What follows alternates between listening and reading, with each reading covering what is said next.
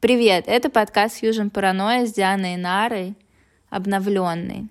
Одна половина подкаста вернулась с дейта, а вторая разочаровалась в феминизме. Привет, Диан. Привет. Ну, расскажи, почему ты ненавидишь феминисток? Я не ненавижу феминисток. Э, не, не, ну блин, я не знала, что мы сейчас об этом говорим. Когда ты сказал, что не хочу ли я об этом рассказать на подкасте, я думала, типа, сделать пол полуторачасовой выпуск, где я рассказываю, почему я разочаровалась в феминизме. Ну так, а, если окей. в двух фразах сейчас накидать тебе... Бичес Бикрей. Ага, ну вот, так, кстати. Ну нет, короче, мне кажется, я просто, видимо, читаю и слушаю только каких-то слишком привилегированных феминисток, и mm. мне, наверное, надо открыть свое ухо для более разношерстных феминисток. Но Короче, хз, у меня такое ощущение, что э, феминизм в том числе каждый раз напоминает мне, почему я э, типа внутренне у меня у меня есть внутренняя мизогиния. Не типа феминистки mm-hmm. меня раздражают, а типа мы постоянно говорим о том, что что в какие аспекты себя нужно принять. А у меня сейчас я на таком периоде моей жизни, когда мне хочется, типа, забыть те аспекты, которые я хочу себя принять, типа там волосы на теле, жирные складки, целлюлит. Я хочу наоборот, чтобы, типа, чтобы меньше людей мне напоминало о том, что у меня это есть и что я должна этим гордиться. Mm. То есть ты хочешь, чтобы феминизм был в том числе и про то, что это ок загоняться по своему телу. Нет, мне кажется, я просто на отмене, типа, на измене, я не знаю, как сказать. Ну, типа, типа, раньше я верила в феминизм, я такая, проблема в обществе, проблема не во мне. А сейчас я такая, блин, а вдруг проблема во мне? Но, слушай, большую роль в в, в усталости от феминизма, мне кажется, играет Wonderzine. Да, ой, хороший, хороший transition для... Но мы можем это потом обсудить. А, ну или можем сейчас обсудить. Про Манижу? Да. Mm, да. Как у нас по плану? По плану мы сначала наши breakup ы обсуждаем, Дианка. Да? А. Да. Что с нами происходило? Швыряло нас вправо и влево. Да. Что с нами происходило, Диан, пока мы подкаст не записывали? Мы разбивали чужие сердца. Да, также свои. И свои, да. А ты хочешь сделать, типа, официальный shout-out, что мы теперь single ladies или что? Донатьте на наш Patreon. Приглашайте Мужчина нас, нас больше не содержит, да. Мы теперь сами по себе. Не, ну да, но мне кажется, нам нужно обсудить, что мы с тобой парно расстались. да, пар... мы так не планировали, но так случилось. Как? Почему? Зачем?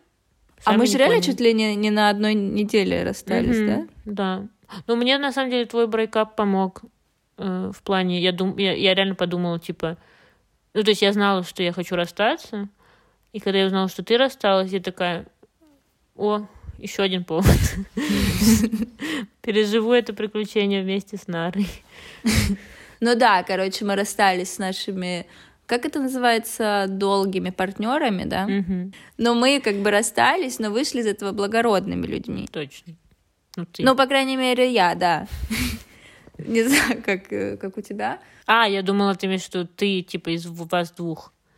А, да, Андрей вроде тоже нормально вышел.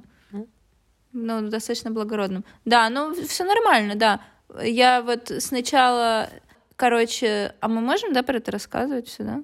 Ой, давай расскажем всю историю моих отношений с Андреем. Короче, мы когда с Андреем первый раз начинали встречаться еще шесть лет назад и расставались, меня очень долго плющило от того, что мы расстались. И я вот, когда мы сейчас с ним долго встречались, я больше боялась не того, что, типа, я расстанусь, и в моей жизни больше не будет Андрея, а того, что, ну, как меня опять будет плющить во время расставания. И, короче, я, типа, подготовилась. Я сделала свою домашнюю работу, я подготовилась к этому брейкапу. Я сходила к врачу, мне прописали таблетки, я, типа, продолжала терапию, нашла себе миллиард хобби. И в итоге, как бы, этот брейкап прошел вообще отлично. Я плакала только один день. Что я считаю вообще успехом. Нифига я никогда так мало не плакала, да, вообще в жизни. Я плачу каждый день, даже когда все хорошо. Ну вот, да, я больше плакала, пока мы в отношениях с Андреем были. Что, кстати, хороший маркер того, что эти отношения не работали, если честно. Ну вот, Это сейчас спонсорский контент для про, про, прозака. а, да, не, а нельзя так делать. Он же по рецепту только выписывается. А, окей. Это не спонсорский контент. Проконсультируйтесь с вашим врачом. Проконсультируйтесь с врачом перед тем, как принимать самые лучшие лекарства в вашей жизни. Ну, в общем, а, и, короче, да, ну вот знаешь, как бы ок. Я тоже думала, наверное, все дело в моем прозаке, в том, что я пью прозак. А недавно я обсуждала со своей терапевткой и подумала, что на самом деле это нифига не то. Я когда, типа, мы уже расстались с Андреем, и я с ним еще какое-то время интенсивно общалась, меня просто выстегивали все вещи, которые там он говорит и делает, и у меня, типа, были все эти истерики, и мне хотелось плакать и так далее, хотя я была уже глубоко на прозаке. Но, типа, когда я вот э, сепарировалась от всей этой ситуации, я вся такая жу-жу-жу, все хорошо, понимаешь? Понимаю. Интересное наблюдение, да? Вот. Ну и, короче, вот так мы расстались, и я открыла для себя мир дейтинга посредством приложений Field и Tinder. А вот это уже спонсорский контент. Да. Короче, при- пришла я на свидание, Диан, Так, сегодня. А нужно а, объяснить нашим слушателям, что до свидания я забегала на свою старую квартиру, на которой сейчас живет Андрей, чтобы найти карту подарочного авиапарка, которую, кстати, не нашла. Блин. Прикинь? Ну, короче, в чем прикол? А, я зашла вот к этому своему бывшему любимому э, искать карту и смотрю, а тостера-то нет, который я ему оставила. Он перестал есть хлеб, но он решил, что он оставит себе тостер, чтобы своим будущим леди готовить э, завтрак с утра.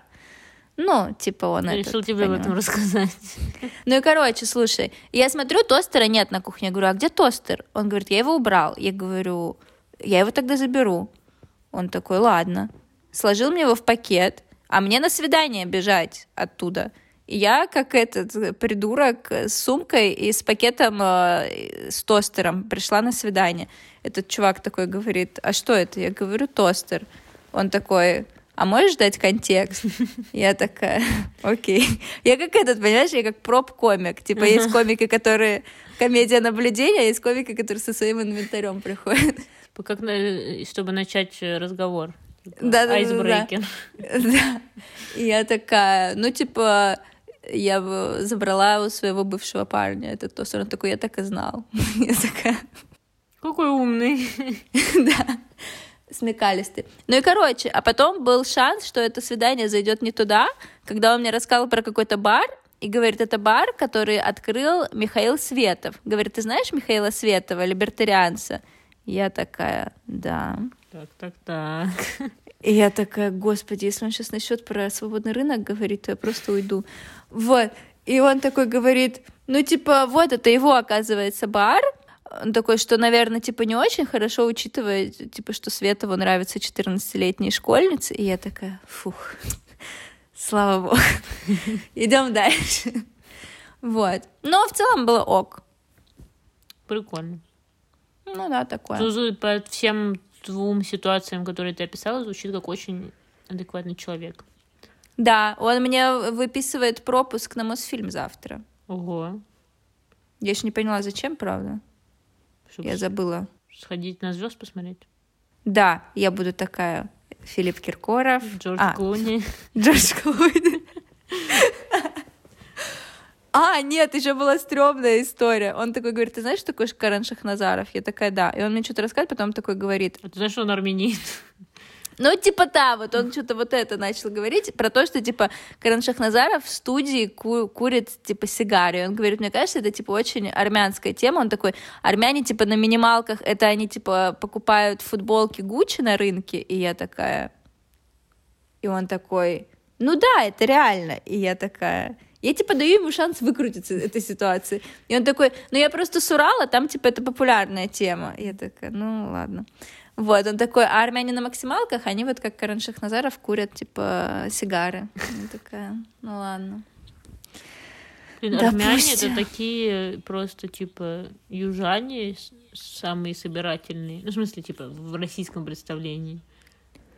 Типа, по-моему, ну вот тут тоже, типа, богатые южане курят, курят сигары, а бедные ходят в Гуччи с рынка. Да-да-да. Мир большой, а как бы капитализм всех уравнял. Это точно ты сказала. А, еще я переехала в новую квартиру, купила розовый диван, с которого я и записываю этот подкаст. У тебя, кстати, розовый носок под цвет дивана, а, а красная курительная трубка под цвет красной рубашки. Да. Так задумано было? Да. Окей. Это было спланировано. Выглядит очень непринужденно. Окей. Так, мою личную жизнь обсудили. Твою хочешь обсудить? Да не особо. Ну ладно, как тебе Life? Single Life э, норм. Ну, на самом деле, я очень страдала не столько про Single Life, сколько про возвращение во Францию. Оказалось, что Россия из меня выбила вообще все желание жить во Франции. Вот. Mm-hmm. Но потом мне начали начислять социальную помощь, я вспомнила, зачем я приехала во Францию.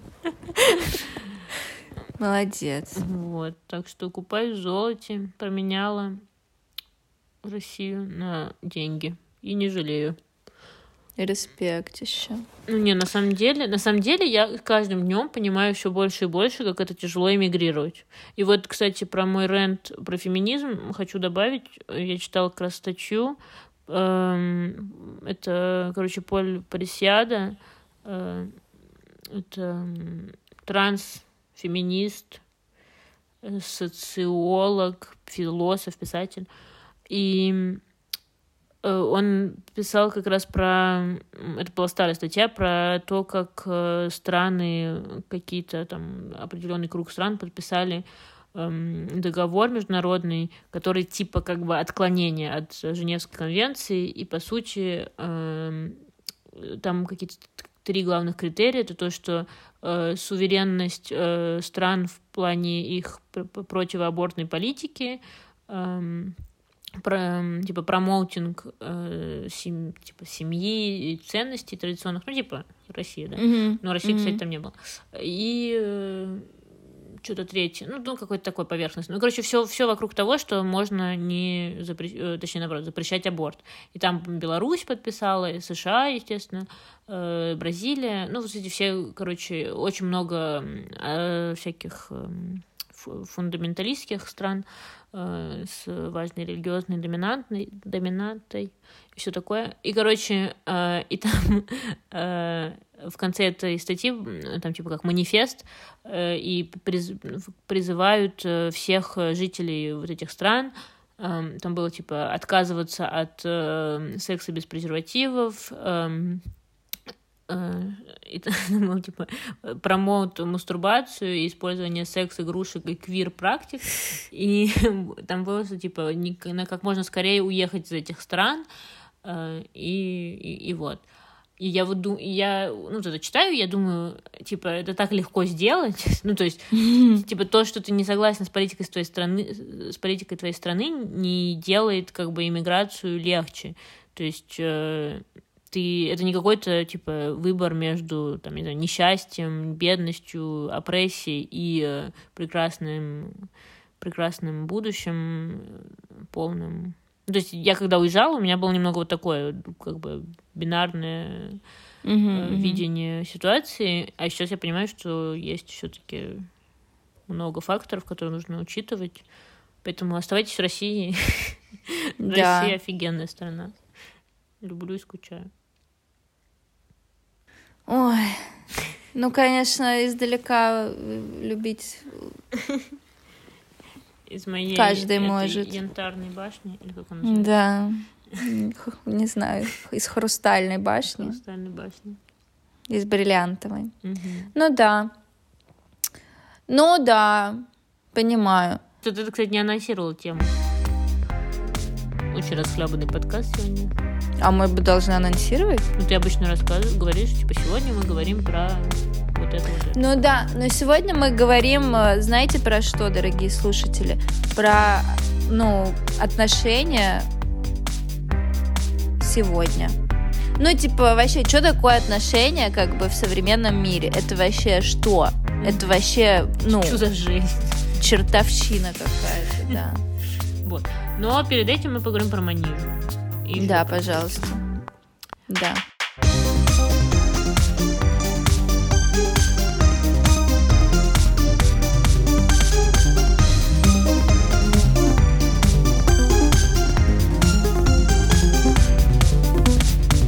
Вот, Евровидение случилось, и победил э, очень сексуальный итальянец. Все Да. офигели вообще с того, какой он сексуальный. Ну, короче, Манижа. Манижа пришла на Евровидение с э, феминистическим э, песней «Феминизм 101» Мгм. Russian Woman. Мнения по ее песне разделились, даже в прогрессивных кругах. Мгм. Ну, во-первых, мне кажется, меня бесит, когда говорят, что эта песня про, ну, типа, именно, вот-вот, опять, типа, чисто феминистическая призма, нифига не, не хватает. И для меня это бы скорее больше, ну, прорыв не, не, не типа в феминизме, а в э, именно про разговоре, диалоге на тему э, типа этнических каких разногласий, этнической принадлежности и что такое вообще русская женщина. И, и я вот где-то читала, и реально я не задумывалась об этом, что по сути э, тот факт, что э, она поет на английском, э, точнее нет, то, что название на английском Russian Woman, что Russian Woman это типа российская женщина, а не, Мгм. а не русская. Ну и то, и другое, в принципе, ну типа. Мгм. Ам, и то, что вот эту вот тонкость, ее реально ни на каком другом языке невозможно передать.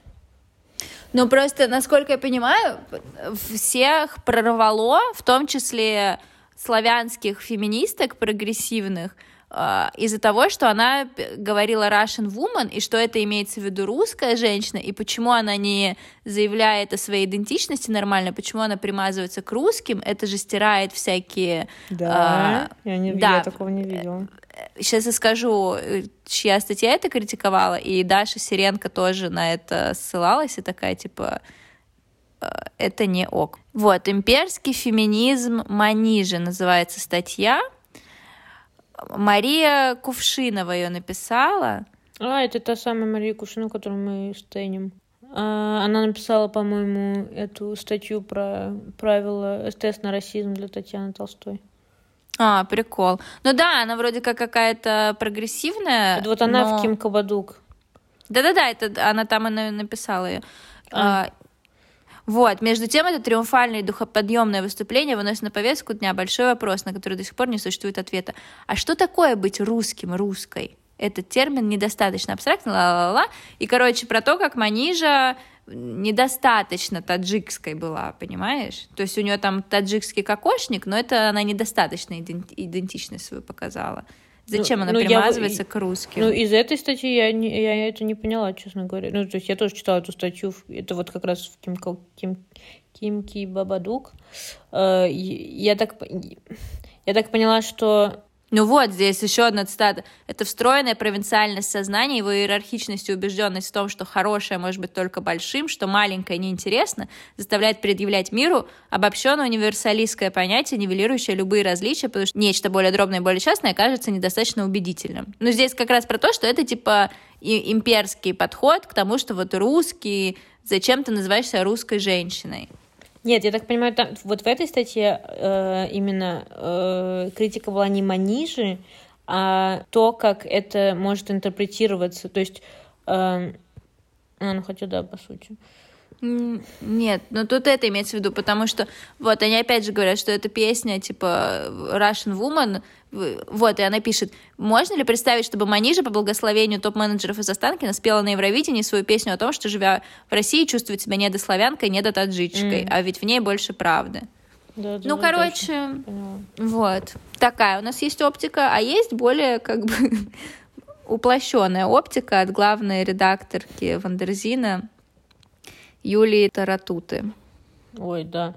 Я, на самом деле, я так злилась, я прочитала эту статью. Э, я сначала увидела... Хочу, на самом деле, шаут-аутнуть Манижу, потому что, мне кажется, Манижа прям очень... Ну, я так понимаю, она не одна этим занимается, у нее есть команда э, этих людей, которые работают над ее имиджем, но она, мне кажется, так идеально вообще встала в эту вот новую волк, э, ну, якобы волк либеральную повестку, с типа girl power, вот это все be strong. Я не знаю, ты видел ее номер или нет, у нее там слайд-шоу сзади про то, как be independent, be mm-hmm, strong, mm-hmm. woman rule, вот это все. You can do it. Lean in.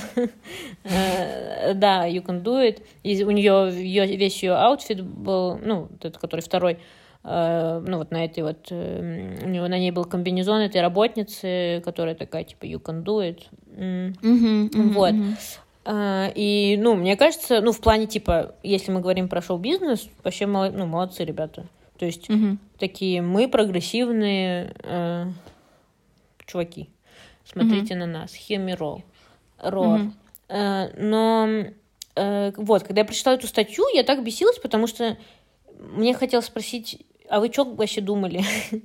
э, то есть, ну, по сути, Вандерзин критикует Манижу за то, что она недостаточно э, типа революционная, типа, что не, не с Манижа начнется революция в нашей стране. Но, блин, с каких пор вообще Евровидение это какая-то платформа, куда что-то очень радикально и неконвенциональное отправляют? То есть, э, типа, они Pussy Riot хотели, чтобы отправили? Ну, как бы, да, Не, но тут еще... Тут еще, насколько я понимаю, основной посыл этой статьи, а, этого мнения, mm в том, что типа Кремль так инструментализирует повестку, чтобы показать, смотрите, Европе, смотрите, у нас есть феминизм.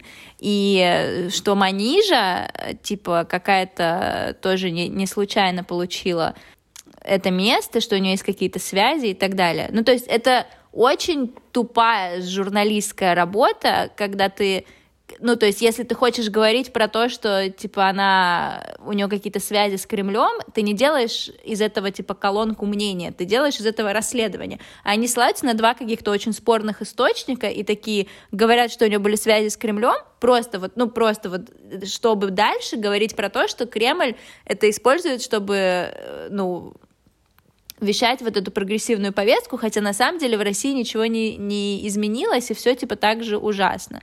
С чем я не согласна? В России прекрасно сейчас все. Нет, я не про это. Я не согласна с этим, потому что, ну, как бы, неважно, что, типа, хочет делать Кремль, и зачем делать, э, типа, ну, жертвы атаки Манижу. Вот, типа, это, это не так, что это, типа, то есть они как будто бы, это хейт чуть-чуть эквивалентный тому, что, типа, когда Собчак э, стала проектом Кремля. То есть это немного не, не та ситуация. Mm. Вот. И я недавно про это прочитала где-то, и я супер согласна с тем, что, блин, Евровидение не, не, не так популярно в Европе, как, как оно популярно в России. Да. И типа Манижа, когда выступала, она выступала все-таки больше для русских, ну, российских людей. И это клево, что ну, в, в очень законсервированной стране люди, типа, видели вот эту вот песню. То есть понятно, что это, типа, ну, как бы там ничего революционного и так далее, но это прикольная, духоподъемная песня, и ты такая слушаешь ее и такая, вау. Не знаю, мне кажется, типа, это очевидно, что Евровидение — это политическая э, платформа для, типа, э, ну, разрешения, не разрешения, а как бы продолжения конфликтов э, реальных в более в софт-пространстве. Э, и мне кажется, с тех пор, как э, Дима Билан выиграл, нам уже все равно. Ну, типа, мы выиграли, мы отчитались, мы теперь можем чисто политически инструментализировать Евровидение. Вот, вот то, что было с Юлей, э, или как ее звали? Э, ну, вот эта женщина в коляске. Э, вот, э, отлично сработало, молодцы. Э, короче, нас не хотели пускать на Евровидение, потому что э, мы забрали Крым, и э, вся... Евровидение в тот год проходило на Украине. Проходило на Украине, и э, ну, там на какой-то весь конфликт с Эрбор был в техническом моменте в том, что она выступала в Крыму не, незаконно, и э, типа ну, короче, она якобы, Юлия Самойлова признала аннексию э, России Крымом, и типа ее не пускали в Украину из-за этого. А, на Украину или в Украину? Как, по-моему, в как Украину. по, по, по вокнутому надо говорить. По-моему, вокнуто в Украину. В Украину. Вот, и Россия сделала из этого э, целый спектакль на тему того, как э, вообще бессердечные украинцы, как мы их хейтим, и просто, типа, разжигала ненависть. Э, ну, вот. А в ситуации с Манижей, да, мне кажется, ну, типа, очевидно, что Манижу пустили на Евровидение, потому что сейчас это модно быть, типа, вокнутым, либеральным вот человеком. И да, скорее всего, России прикольно, что внешний мир видит ее так. Но мне кажется, во-первых, да, гнать за это на Манижу не стоит, потому что она скорее, типа, оппортунист в этой ситуации, даже если, ну, можно ее в чем-то... Mm-hmm. Э, вот. А во-вторых,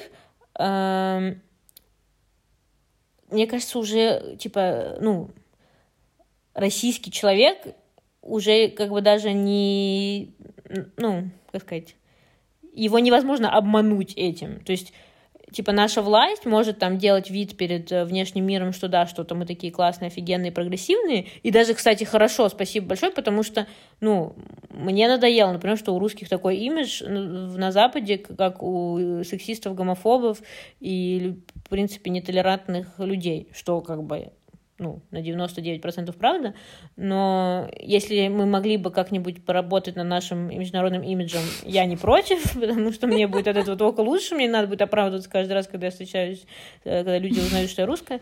Вот, российская, извините.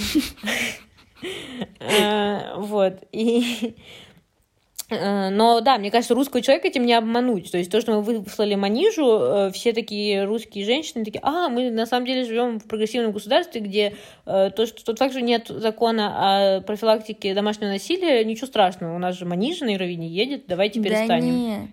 Нет, но это ты говоришь про женщин, которые, типа, ну, как-то уже в каком-то пути вот, в феминистическом. Нет, я говорю про просто, типа, женщин, которые просто смотрят Евровидение, и, ну, то есть я об этом подумала, когда мои всякие подписки в Инстаграме, типа люди, которые супер далеки от феминизма и которые мне говорили вещи, типа, когда мне сказали, что ты феминистка, я думала, что ты будешь похожа на мужика, и, ну, то есть вот такие, типа, люди, они постили ее выступление, такие, блин, как круто, какая, типа, клевая песня, как вообще, типа, мощно. Я про то, что, ну, как бы, вот для таких людей это клево. Я не думаю, что эти люди такие, ну, жесть, они вообще-то инструментализируют повестку. Ну, нет, типа, конечно, что за фигня? нет, конечно, нет. Нет, нет я, я, я к этому тоже, я к тому, что, э, ну, все это воспринимают как, ну, то есть даже если это может быть, э, скажем так, первым каким-то, не знаю, толчком э, к для принятия феминизма, тем лучше. То есть это какой-то либеральный продукт э, такой, ну, low-key феминизма. Вот, ну и как бы ничего страшного, если для людей, для которым эта вся тематика чужда, для них это станет как бы э, этим, как сказать, окном в, в мир феминизма. Э, но я к тому, что то, что наша власть хоть как-то, если бы даже хотела что-то э, как-то специально туда поставить манижу, ну, русскому человеку от этого не холодно, не жарко. То есть мы, какой бы там месседж Кремль не хотел этим э, нам отправить, мы, мне кажется, уже абсолютно не, эм, ну, не, не прислушиваемся к этому. Ну, в плане... То есть я, я, во-первых, думаю, что это неправда, то есть то, на что они намекают, а во-вторых, даже если бы это была правда, это вообще безрезультатно. То есть, э, ну, тот, ну, да. тот, тот факт, что мы якобы прогрессивные, может только работать на наш внешний имидж, но никак внутри, внутри не может, как бы, так сказать, утихомирить э, эти всякие оппозиционные, оппозиционные настроения. настроения, да. Да, я согласна абсолютно. Так что никакого вреда не было, и так гнать на манижу не стоило. И особенно цитировать телеграм-канал Hello, вы в каком вообще веке живете? Ну, не говори. Это же не 2019 год, чтобы все телеграм-каналы цитировали. Да, подкасты надо цитировать. Привет. Ну, алло. Короче, да, так что Вандерзин чуть-чуть обосрался. Но Манижа тоже что-то, мне кажется, немного поехала. Я Она... в суд. Она подает в суд на Вандерзин. Чисто, чё, подруга? а, а ты слышала, ты видела, кто, кто вообще потом вмешался в эту э, спор? Ксения Собчак прилетела О, за, пос- после вот прям три минуты прошло с тех пор, как э, Манижа такая, Вандерзин, я сужусь с тобой. И она такая, я буду твоим рефери на этой дуэли. Такая запостила интервью э, Манижи, и они вместе там обосрали Вандерзин. Ну, короче. Да ладно, уже так быстро? Да, так это было в тот же день. А, самое главное событие прошлой недели. Мы, блин, не выпускали подкаст три месяца и такие события прошлой недели. Манижа, Собчак, что-то там пукнули. Вот. А, Вышел, наконец-таки, долгожданный. Вот это уже, можно сказать, такая новость века. Э, Вышел Friends Reunion, и всем грустно стало. Почему? А ты посмотрела, Нет, я, я так и не посмотрела все еще. Храню себя. Ой, слушай, да, да. Я, видимо, единственный человек на этой планете, который думал, что Friends Reunion это будет реально, ну, типа, новая серия друзей. И когда я открыла вот это час сорок и поняла, что это... Да, это просто интервью и воспоминания, я такая, алло, я, я планировала сюжет. Ну, я все это посмотрела, конечно же, но все равно. Я была не в восторге. Сюжета Да. нет. Да, сюжета нет, но главное, что я себя вынесла, я такая, что? Хочешь расскажу? Давай. Короче, оказывается, в первом сезоне Швимер и Дженнифер Энистон э, типа э, угорали друг по другу. Ой. И, и короче, Но но, там было... Нет, потому что...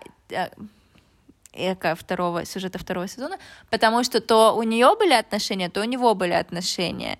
И типа они никак не могли состыковаться. И они говорят, что типа поэтому им кажется, что у них так хорошо получилось типа сыграть эту всю фигню и вот этот первый поцелуй и так далее, потому что типа ну, они все такие были угорающие друг по другу, но, типа, они, у них не было отношений при этом. М. И, и там весь этот каст такой, типа, ну, это клево, что у вас не было отношений, потому что если бы у вас были отношения, то, наверное, бы это не так клево получилось сыграть, а потом, если бы вы расстались, то это вообще был бы зашквар. Мгм, мгм.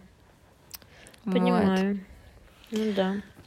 Ну вот, короче, друзья, э, переоцененный сериал. Ну Мгм. вот, это вот это мой биф как бы с друзьями. Друзья был мой, мой самый любимый сериал на протяжении вообще огромного количества времени, типа в институте. Ты как моя соседка, Я помнишь помню. это? Я слышала. просыпалась с друзьями, засыпала Я с поэтому не друзьями. посмотрела друзей до того, как съехала э, от тебя, потому что я ненавидела этот сериал чисто, чисто заранее, честно. Просто потому что на меня его, ну, как бы, имполз.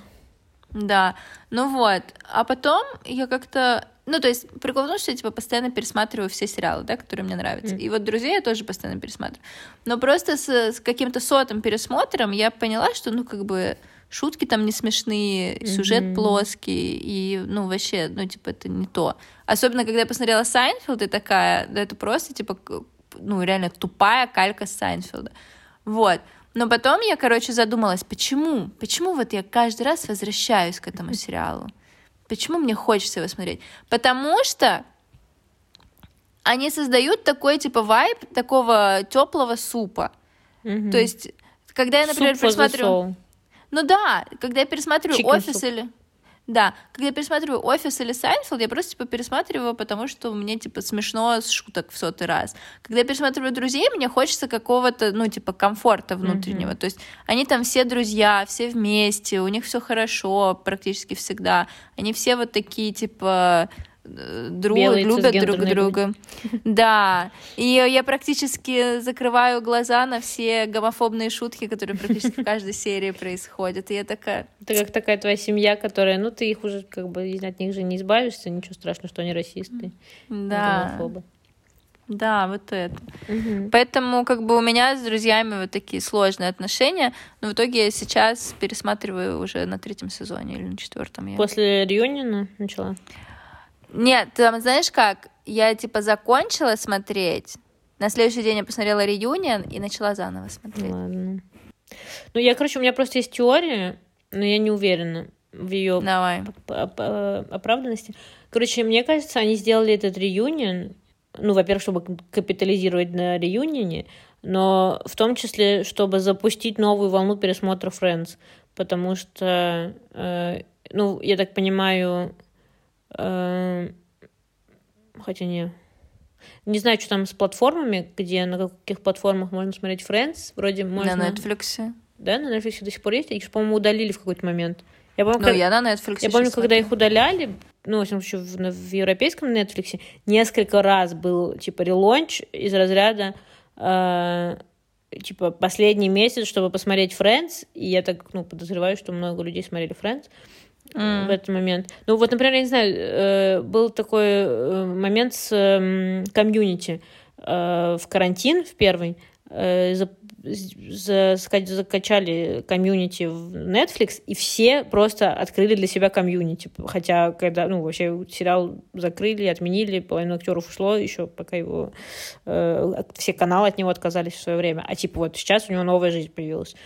Ам, ну, с друзьями, понятное дело, не та история, но мне кажется, просто я уже от нескольких людей слышала, что они посмотрели реюнион и начали пересматривать Френдс с первого сезона.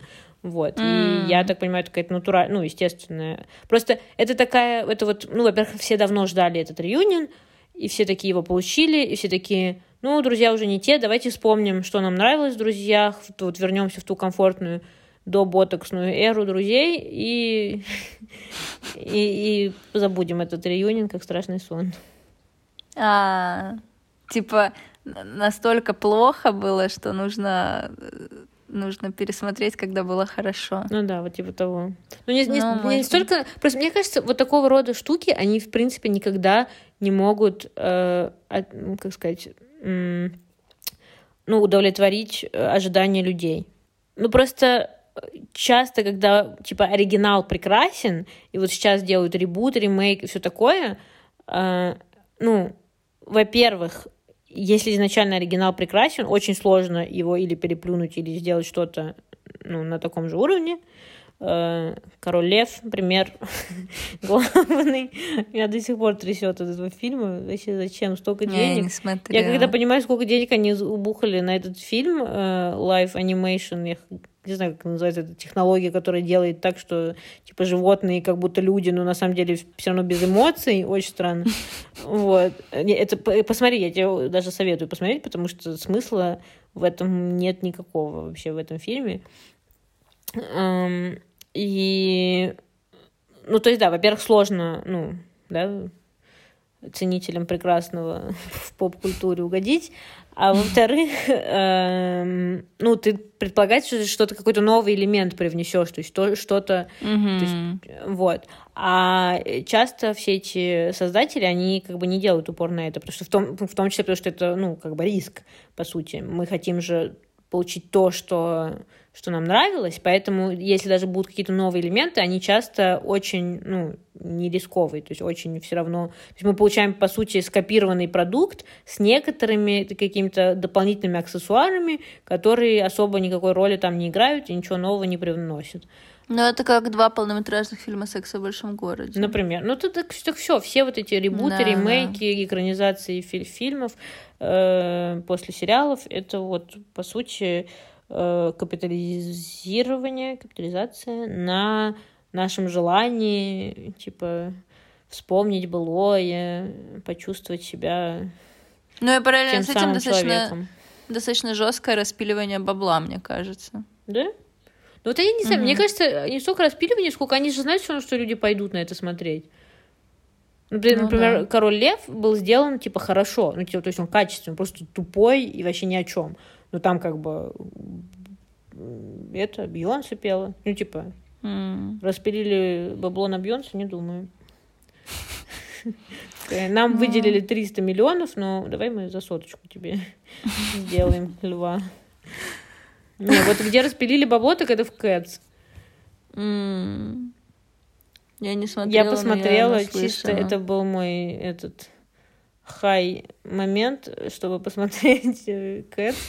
И э, даже в таком состоянии очень не, не очень. М. Надо по- попробовать еще раз. Ну, это просто забавно, это просто типа кринж компилейшн, но фильм. Мюзикл, извините. Мгм. И там очень все крутые актеры. Вот это самое главное. Я просто, я любитель, ну, я, по-моему, не знаю, я уже говорила это на подкасте или нет, но тебе, по-моему, говорил, что я любитель, типа, некачественных вещей, э, продуктов, типа стервочек, потому Да. что мне... эм, ну нет, на самом деле, это две разные причины. Мне нравится кринж-контент, сделанный любителями, потому что они меня вдохновляют. Мне кажется, если они, типа, собираются и снимают, блин, пять сезонов сериала, типа, я на все способна. А, а второе, э, это когда, да, когда за большие деньги снимают говно, опять-таки, меня это вдохновляет, потому что я думаю, что, типа, если у этих людей есть работа, и им дают столько денег на то, чтобы они делали такой некачественные фильмы, значит, опять-таки, я преуспею во всем. Вот, такая вот мантра вам вдохновляющая. Любите говноконтент. Мгм. Так что, будем про любовь? Возвращаемся, да, про любовь. Про любовь. Так, Про что у нас тут? Сестринские брейкапы произошли у нас. Кошмар. Мне не нравится брендинг, э, нейминг этого события. Мы можем как-то поработать. Мы можем сделать веб-сайт на тему наших сестринских брейкапов и мерч. Типа, типа этот э, э, футболки. А, ну вот что-нибудь из разряда, типа скинула лишние 80 килограмм. Или там- Срезала маффин топ. да. Или типа, типа ready to mingle. Single and ready to mingle. Да, да, да. А, я тебе, кстати, рассказывала, что Андрей тебя винит в нашем брейкапе. Да. Но, в смысле, он это вроде как в полушутку сказал. Он такой, когда я сказала, что мы, типа, нам нужно расстаться, он такой говорит, ну, теперь я, типа, могу позвонить Диане и сказать, это, типа, все ты виноват. Ну, потому Это что... он говорил, что- шутка. Ну да, так я же говорю в шутку. Ты сказал полушутку. А, ну да, в полушутку. То есть полуправда. Но я не знаю, но Андрей какой-то странный. Он считает, что ты в меня вредные мысли э, вставляла. Я не знаю, видимо, по поводу того, что жизнь может быть счастливой. Вот. Но как бы... Ну, в общем, не, не знаю. Но это странно у него сочетается все с тем, что он в итоге сам тоже не хотел быть в отношениях. Типа, при чем тут... Ну, короче. Ну, ему бы хотелось, чтобы ты хотела, видимо. А, опять, ну да. опять плохие мысли в тебя внушаю.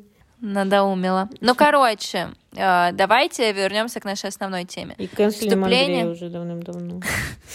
Нет, ну, ну вот да, это, кстати, тоже то, что я вчера на своей терапии осознала, что меня, типа, я либо идеализирую, либо обесцениваю, потому что когда мы только расстались, когда мы только расстались э, с Андреем, я приходила и такая, типа, это были мои лучшие отношения, я во всем виновата, это ужасно, я, типа, виню себя за то, за то, за то, пошла, извинилась перед Андреем за это все, я такая, мне жаль, что я не отставила наши границы как пары, Андрей такой, окей, я такая, а ты не хочешь извиниться? Ну, я так не сказала, но я просто, но я просто такая сделала себе галочку про то, почему расстаться было правильным решением. Вот. И, короче, потом у меня начался следующий э, этап, когда я такая, типа, все было плохо. Это ужасно, то ужасно, все как бы говно, то говно, это говно.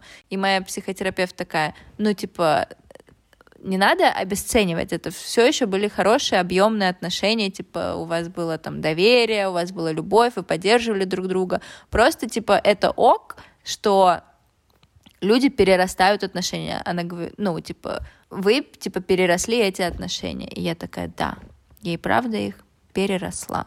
Но типа когда они работали, они были клевыми. Вот, поэтому Андрея мы не канцелим. Желаем ему всего самого хорошего. А да-да-да, я шутила, я не серьезно его канцелирую. Обожаю Андрея. Ну, я бы так далеко не заходила. Ну, короче, я про что? А, вот, вернемся к основной теме. В чем, типа, суть? Мгм. В чем произошел, как бы, кризис наших отношений с моим любимым? В том числе. В том, что, короче, я испытывала давление своего общества и своей культуры на мои отношения и считала, что нам нужно пожениться. Хо- Хотя сама я, типа, в браке не вижу никакой, как бы, ну, конечной ценности. Ну, то есть я понимаю, что есть люди, которые считают, что это, типа, ultimate, э, ну, какой-то романтический коммитмент, как, например, Никсель Пиксель, видимо. Которая недавно вышла замуж, мы ее поздравляем. Но я про то, что я для себя никакого, как бы, прикола в замужестве не видела, потому что я там не хочу детей сейчас, и у меня ничего нет, типа из недвижимости и так далее, чтобы это как-то ну, аккумулировать и, и так далее. То есть, ну, я как бы не видела в этом никакого прикола, но я понимала, что как бы надо, иначе я шлюха. Вот. Поэтому мы, у нас, типа, было много конфликтов на этот счет с Андреем, и в итоге мы решили, что, наверное, да. Мы поехали, познакомились с моими родителями, а через неделю расстались. Вот.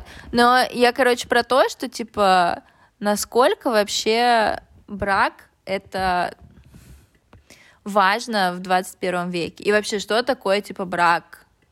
Угу. Понимаешь? Не зря Типа, слово брак, как бы брак, да? м, Поняла? Молодец. Нет, ну да, я про то, что, типа, ну окей, брак это что? Это, типа, моногамный союз, который просто зафиксирован? Или вот у нас есть пример э, комика Долгополова, который жил женатым со своей женой, а потом у них появилась третья женщина в их Потом они союзе. развелись. А потом они развелись, потому что она себя осознала лесбиянкой. Но я, короче, да, я про то, что, типа, ну, мне кажется, что брак просто, типа, для людей, которые встречаются, то есть я представляю, вот мы сейчас с Андреем как бы встречались, да, сколько там, 3-4 года, и расстались, и это было, типа, средне грустно. А ты представляешь, типа, расставаться, когда ты, типа, женат?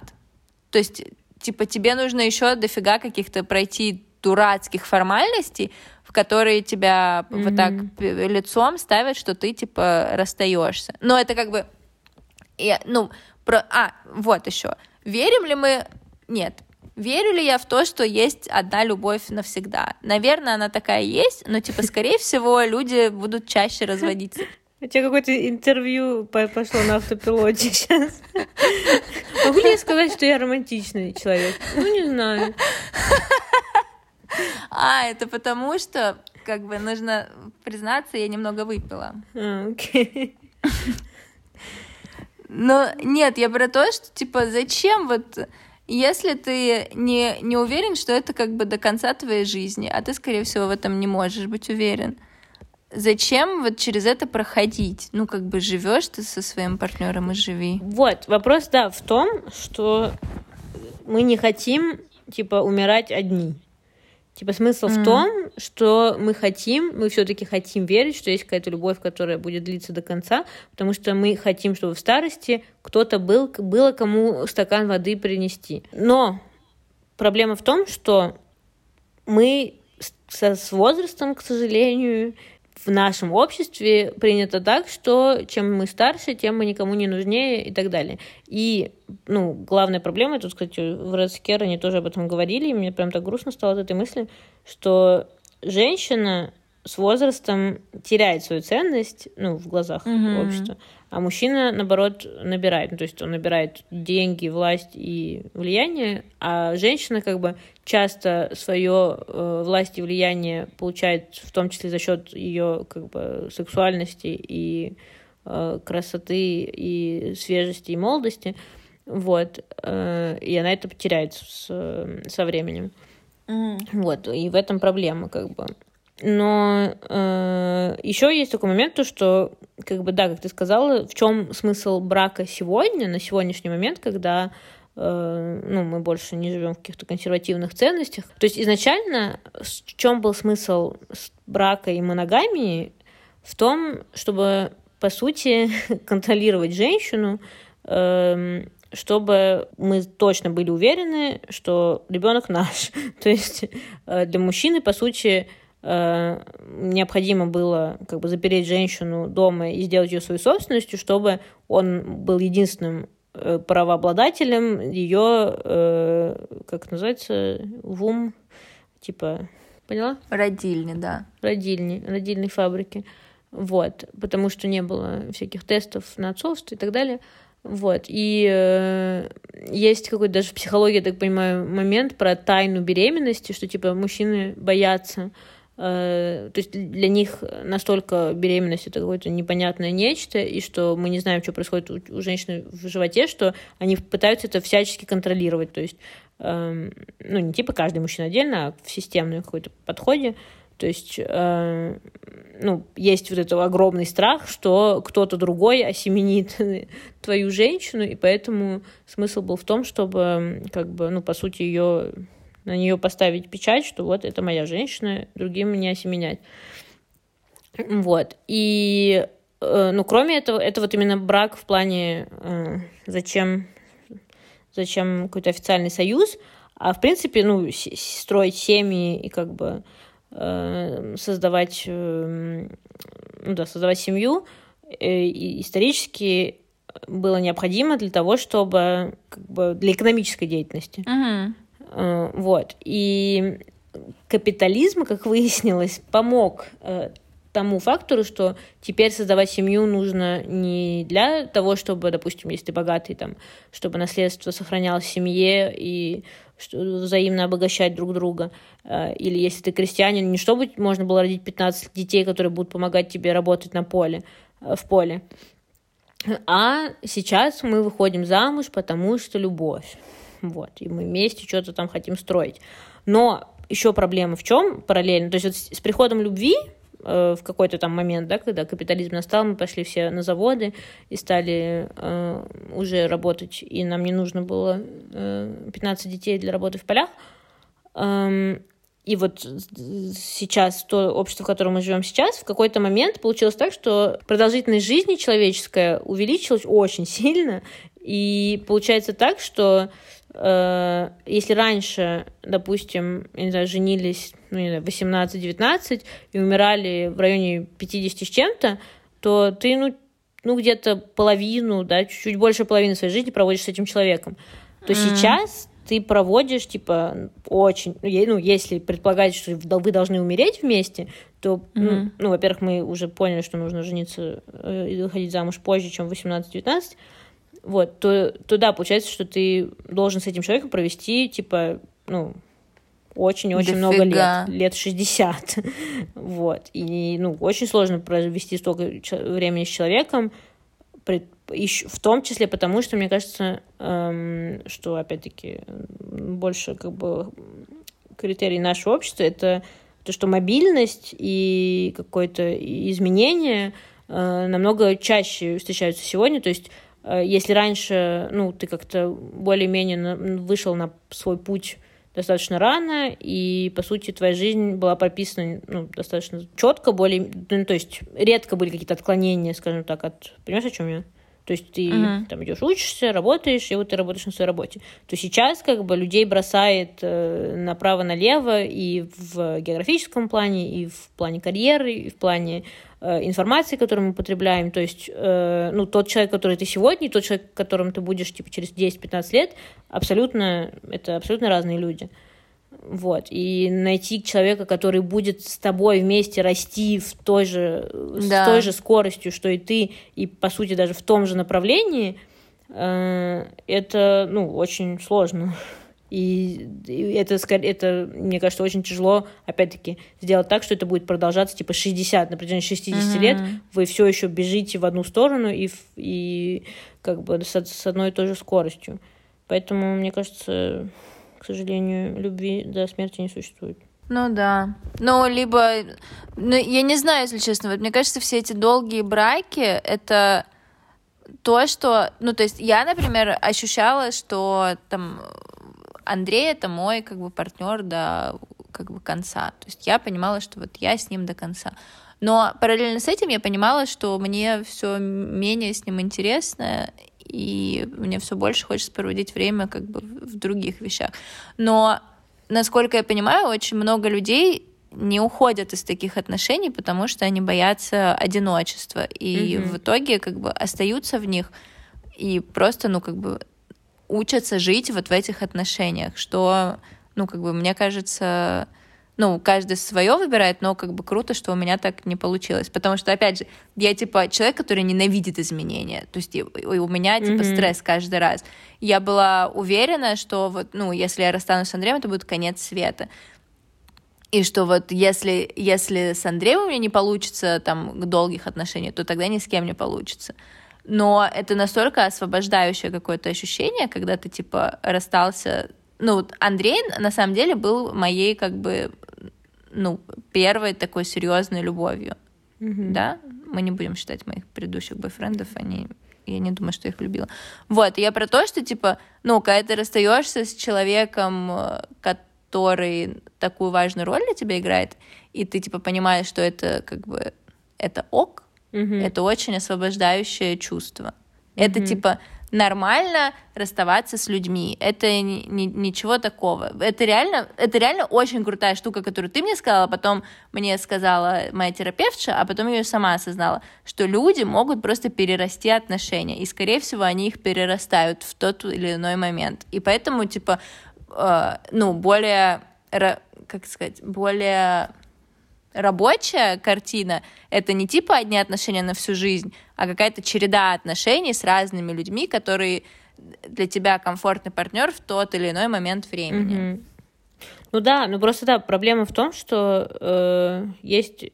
Да вот мне интересно, кто и в чьих интересах это работает, но есть какая-то типа пропаганда ром- ромкомов э, и, в принципе, каких-то даже сказок э, и вообще всей, всей художественной литературы, фильмов и так далее, которые, по сути, создали вот этот метафизический концепт любви.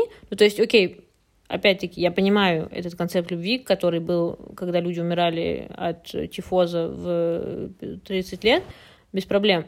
Но мы все, все еще продолжаем на него наставить. И то, что этот концепт The One, типа один единственный на всю жизнь, э, он очень, э, ну, он настолько, мне кажется, у нас у всех на подкорке сидит, что реально, типа, осознать то, что тот человек, которого ты считал вот тем самым, что он не Мгм. тот самый, и сказать себе, блин, а что еще, еще другого надо искать, как вот другой будет тот тем самым. И вот как бы, а как, зачем? И, и в прин- в принципе, мне кажется, даже вот посмотреть э, сериалы какие-то американские, э, когда вот эти вот все люди, которым 30 с чем-то, и у них как будто бы какой-то страх одиночества, и они все вот пытаются, вот как я встретила вашу маму, э, да- даже Friends, New Girl, э, типа они п- просто как-то отчаянно пытаются найти партнеров, потому что как будто без партнеров они никто, и, и это, это ненормально, ненормально быть одни- одному.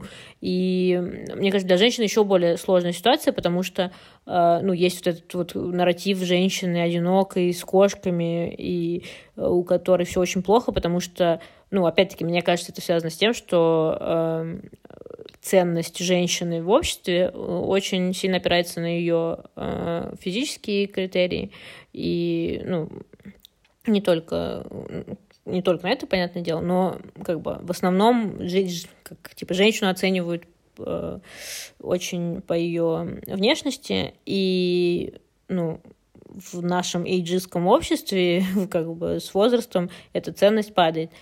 И для женщины это как будто какая-то гонка найти мужчину, которого вот можно будет, да, типа на него повесить, повесить цепь, и вот когда я состарюсь, он от меня уже не уйдет. Вот. И то есть есть куча разных каких-то вот этих э, мини-нарративов, которые нас как будто заставляют терпеть отношения и там пытаться сделать так, чтобы они были навсегда, и романтизировать, я не знаю, брак, и вот это все и хотеть, э, я не знаю, кидать, э, чтобы в вас кидали рис э, незнакомые люди. И... Ой, мои, мои любимые тип искусства — это все вот эти видео свадебные. Я прям М. обожаю. Я иногда, эти, я, по-моему, тебе говорила, это очень странно. Я хожу- заходила на всякие аккаунты свадебных фотографов и просто смотрела видосы незнакомых со свадеб незнакомых людей. И просто они все одно кринжовее другого. И мне так нравится. Ну, намного приятнее смотреть это, конечно, когда это все-таки знакомые люди, потому что тогда ты можешь их осуждать еще более сильно. Вот, но даже, даже так. Так что да, Слушай, я контент мой тебе- любимый контент. Я тебе рекомендую все-таки продолжить смотреть «Четыре свадьбы». Мы с Андреем, пока не расстались, вот начали смотреть «Четыре свадьбы». Это вообще топ. Это лучшее вообще, что мы У смотрели. меня канал Ю запрещен в моей стране. «Четыре свадьбы» — это канал «Пятница». Тоже запрещен в моей стране. По делу. Прикинь, говорю, приехать, блин, из России очень сложно. Закрывают беременных в 16 тут. Не, не, нельзя смотреть. Не знаю, не знаю, какой VPN надо поставить. Мой VPN, у меня есть VPN. По-русски Мгм. говорят VPN или VPN? VPN. VPN.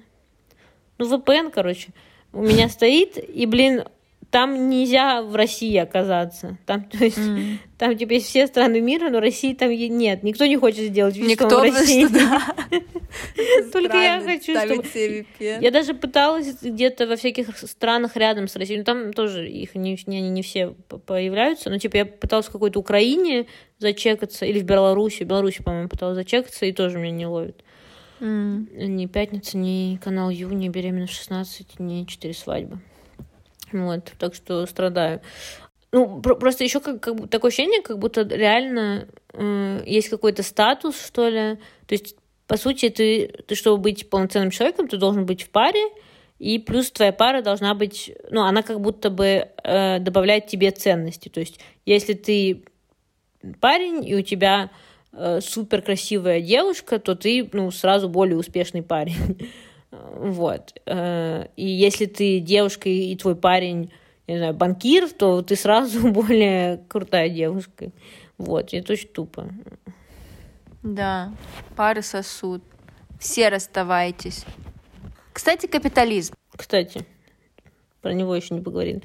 Э, так вот, э, фишка в том, что сейчас в условиях современного капитализма намного сложнее строить романтичные отношения э, и еще сложнее сделать так, чтобы они э, длились долго, э, потому что все устали, ни у кого нет времени на это. Вот я только читала про моногамию, про полигамию, и э, везде, где, где читала как раз про капитализм и, э, и любовь, там было написано, что типа в моногамных-то отношениях тяжело уделять время своему партнеру, но в полигамных типа вообще невозможно. Mm. Потому что, ну, то есть, получается все время так, что все равно один кто-то человек э, получает больше внимания и любви, mm-hmm. и то, если на него хватает времени. Вот, то есть, да, когда мы, когда мы работаем э, 8 часов, типа, Э, если учитывать время на дорогу, на то, чтобы собраться на эту работу, на время, которое ты проводишь э, дополнительно на работе, то есть, ну, часы, которые ты работаешь помимо 8 часов, э, и если считать 8 часов здорового сна, то, по сути, тебе в дне остается часа три где-то, где ты можешь уделить, э, ну, в лучшем случае, если тебе повезло, э, уделить это время человеку, с которым ты живешь, и это очень немного времени вообще, в принципе. Mm-hmm. И, ну, и из этих трех часов тебе нужно, наверное, еще все-таки время уделить себе самому, потому что опять-таки это тоже проблематично, если ты единственные три часа в свободных э, в дне уделяешь только своим отношениям, то получается, что вот эта вся дилемма с э, мы растем, но ни, ни с одной, ни в одной скорости, ни в одной плоскости, ну, получается так, что вы перестаете расти, и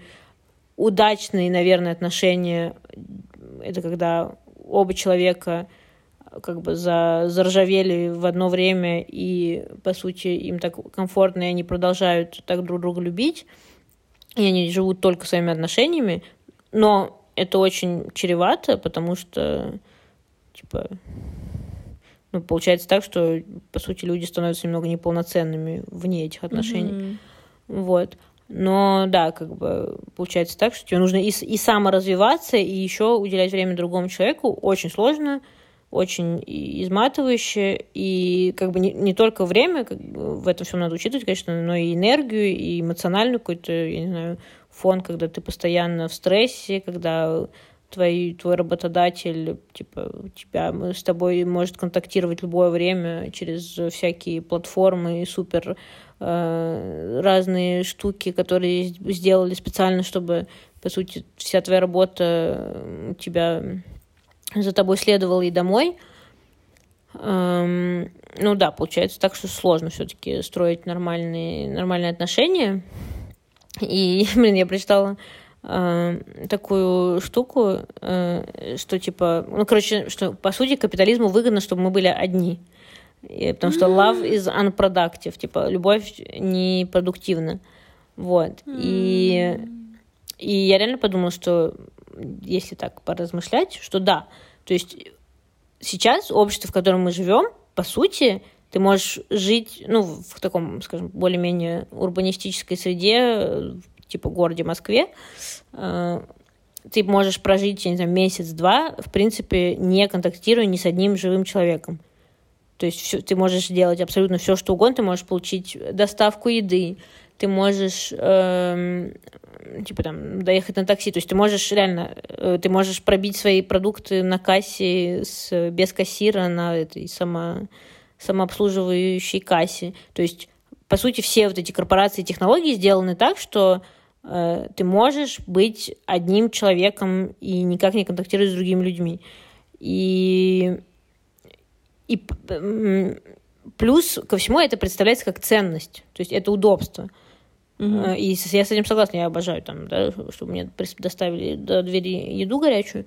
Угу. Вот. Но по сути, продавая нам это удобство, получается так, что э, ну, ты как будто тебе больше не нужны люди. Mm-hmm. Я сейчас это свою э, надену шапочку из фольги. Эм, ну да, ну то есть получается так, что, ну, бы корпорациям выгодно то, что ты вот этими всеми сервисами пользуешься, и получается так, что, да, по сути, как бы корпорации организуют наше одиночество. И несмотря на то, что мы живем как бы в, бо- в наиболее более и более, эм, как называется, overpopulated, эм, короче, в городах, в городах, в перенаселенных городах э, люди становятся все более и более одинокими, потому что, э, ну, реально, то есть ты там сидишь на работе, работаешь свою работу весь день, возвращаешься домой, э, проводишь время дома, и, ну, то есть вот какие-то места именно социальных контактов, они их все меньше и меньше. И как бы пандемия это прямо вот квинтэссенция вот этого всего, Э, с увеличением использования вот этих всех сервисов и с уменьшением еще как бы social distancing, да, как, как по-русски типа социальная диста... дистанциация. Дистанция, дистанцирование, социальное, со- социальное дистанцирование, то есть когда э, весь прикол в том, чтобы люди, людей дистанцировать друг от друга, что меньше создать каких-то э, пространств, типа коммунальных пространств. Ну вот я не знаю, тебе кажется, это э, можно смешивать, что типа люди одни в плане типа не в отношениях, и то, что люди одни в плане, что им нужно держать дистанцию, они больше не ходят в магазины и там э, и так далее. Мне кажется, это все-таки разное одиночество имеется в виду, нет? Нет, конечно, это разное одиночество, но это я, я к тому, что э, по сути Э, вся инфраструктура, которая все больше и больше создается технологиями, она именно рассчитана на одинокого человека. То есть э, я понимаю, что да, это, в смысле, э, типа, ты можешь вполне с семьей это все делать без проблем. Я не говорю, что в технологиях зло. Я говорю о том, что если мы как общество лимитируем все больше и больше свои взаимоотношения с другими людьми, ну, мне кажется, намного сложнее, в принципе, строить, типа, человеческие отношения, когда mm-hmm. ты, типа, все твое время ты, ну, пытаешься ограничить эти отношения, эти взаимодействия.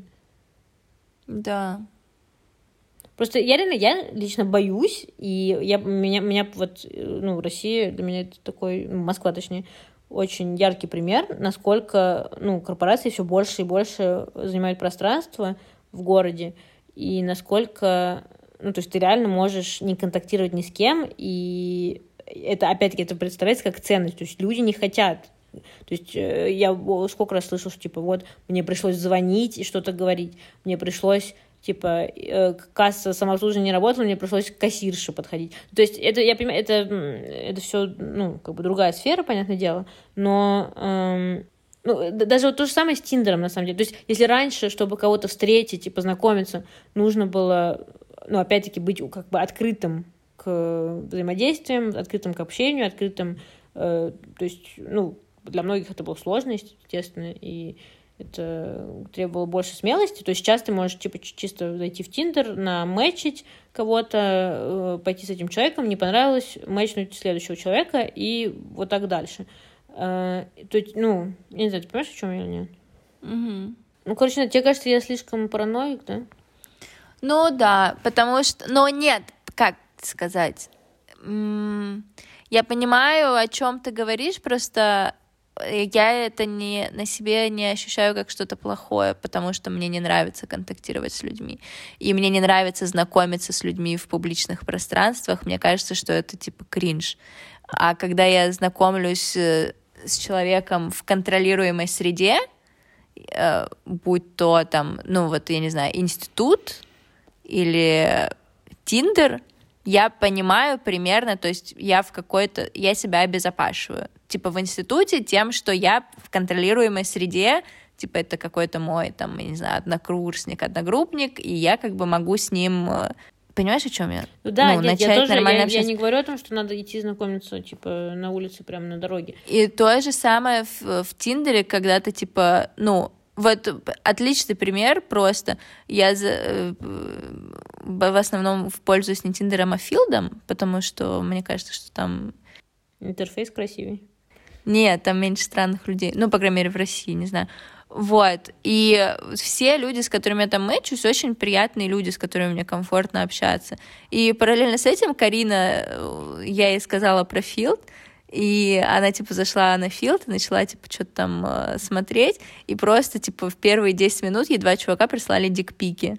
И я про то, что, типа, ты можешь использовать это как инструмент, то есть ты можешь читать, типа, анкеты этих людей, понимать, насколько этот человек, ну, типа, больной на голову, или он, типа, нормальный. И мне кажется, это, типа, прикольно. Mm. Ну, знаешь, что, еще есть такая, я вот как раз на днях разговаривала с своей подругой, и она, она сказала такую интересную вещь, я реально задумалась.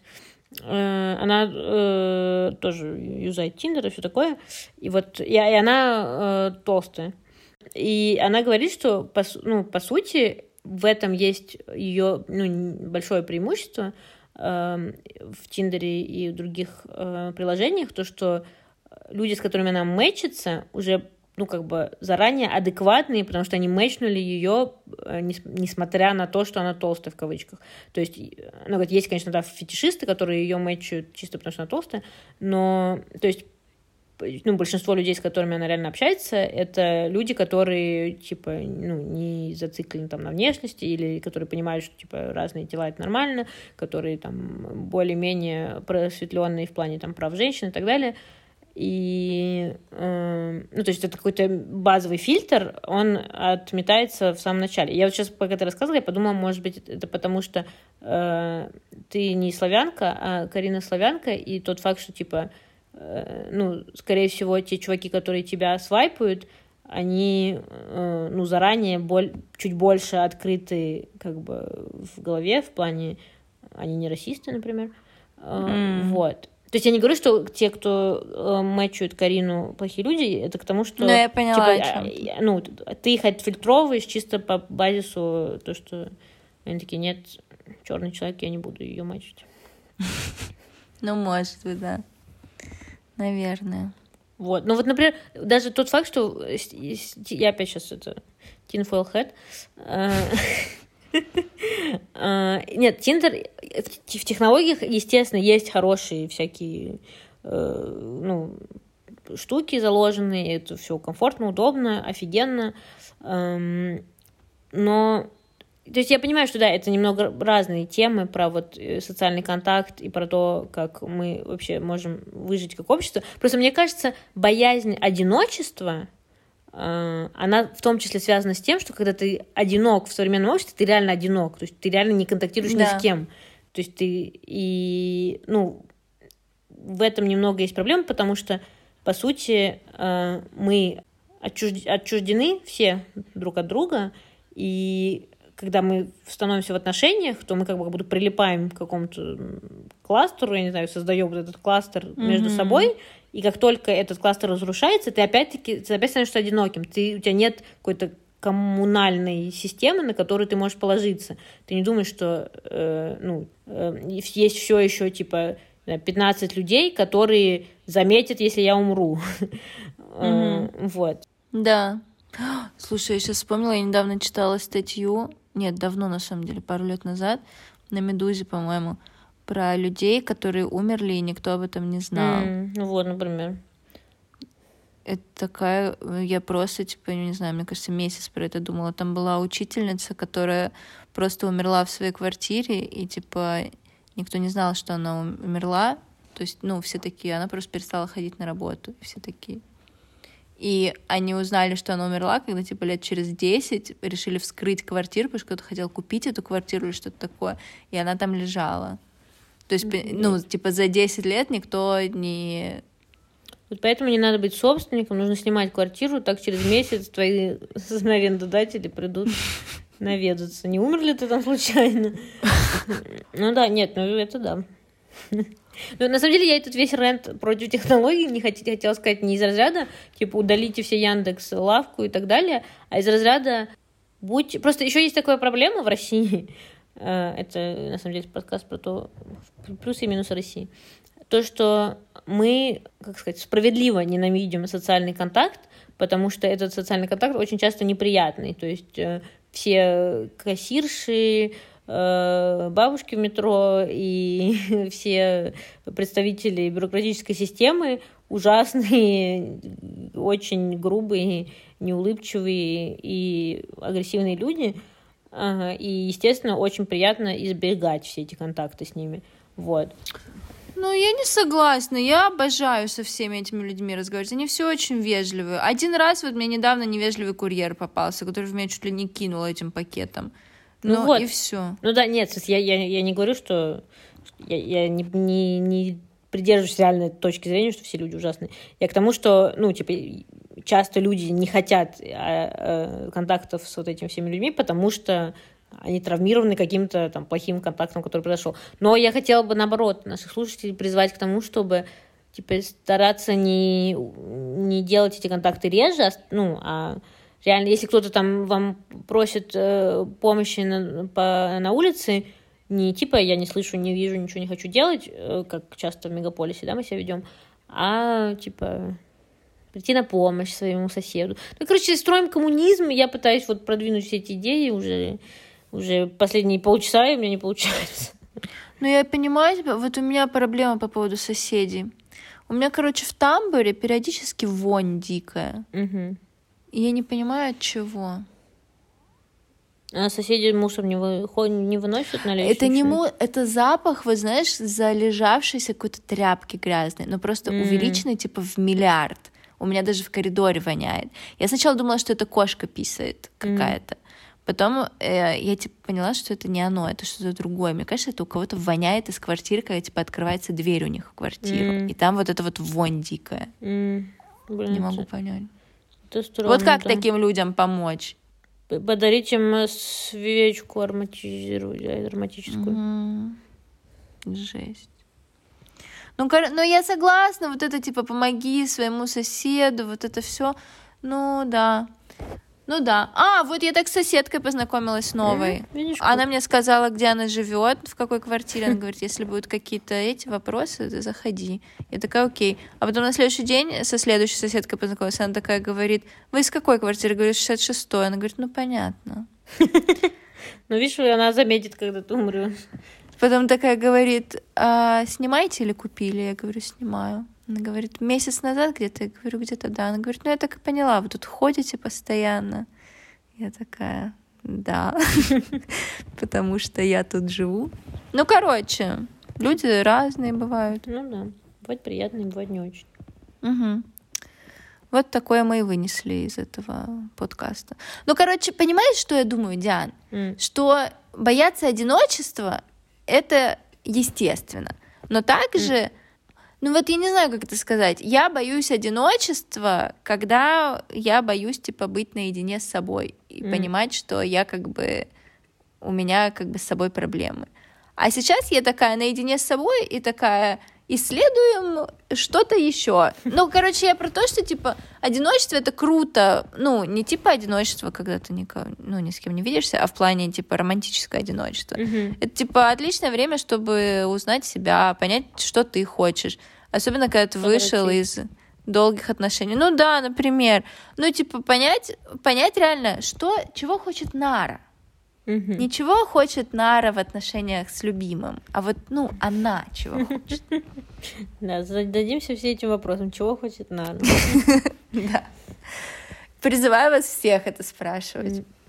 Ну, короче, ну да, я понимаю, да, я согласна, я согласна, что, что, ну, по сути, блин, опять-таки, э, брак э, не по принуждению, это отличная возможность, как бы, ну, оттянуть этот момент и сначала все-таки узнать себя, mm-hmm. и потом уже строить какие-то отношения, браки, семьи, воспитывать детей, потому что, ну, очень часто получается так, что люди приходят, я не знаю, к концу своей жизни и такие, а что я делал все это время? А хз. Да. Это мой, кстати, самый большой страх. Реально, уже типа с, с моего какого-то первого сознательного возраста, мой самый большой страх прожить жизнь и понять, что я типа, ну, в ней разочаровалась. Mm. Я заранее разочаровалась, поэтому мне такое не грозит. Я готова умереть в любой момент. Ты уже себя помыслила. Вот. Молодец. Ну что, закончим этот сонный подкаст? Да, закончим. Слушайте, слушатели, мы вас призываем э, слушать нас на Apple подкастах и ставить нам оценки там, если вам нравится. Это нам очень поможет. Объясним почему. Потому что Apple Podcast — самая популярная подкаст-платформа. Не, не надо им рассказывать, как записывать подкаст. Это пусть э, будет магия. Ну да, ну а если нас люди не с айфона слушают, где нас, где нас лайкать? Пусть купит iPhone и перестанут нас слушать, пока не купит iPhone. Нет, нет. Лайкайте нас в Google подкастах. Кстати, да, если мы все-таки настанем тем самым соци... социальным, нет, как он называется, социалистическим подкастом и будем такие, а, против капитализма, против уберизации экономики, и такие, только на Apple подкастах слушайте нас, поддерживайте только Apple индустрию, никакие другие платформы. Да. Ну да. Ой, нам нужно еще поговорить про... Потом будет про шампейн социализм, Диана.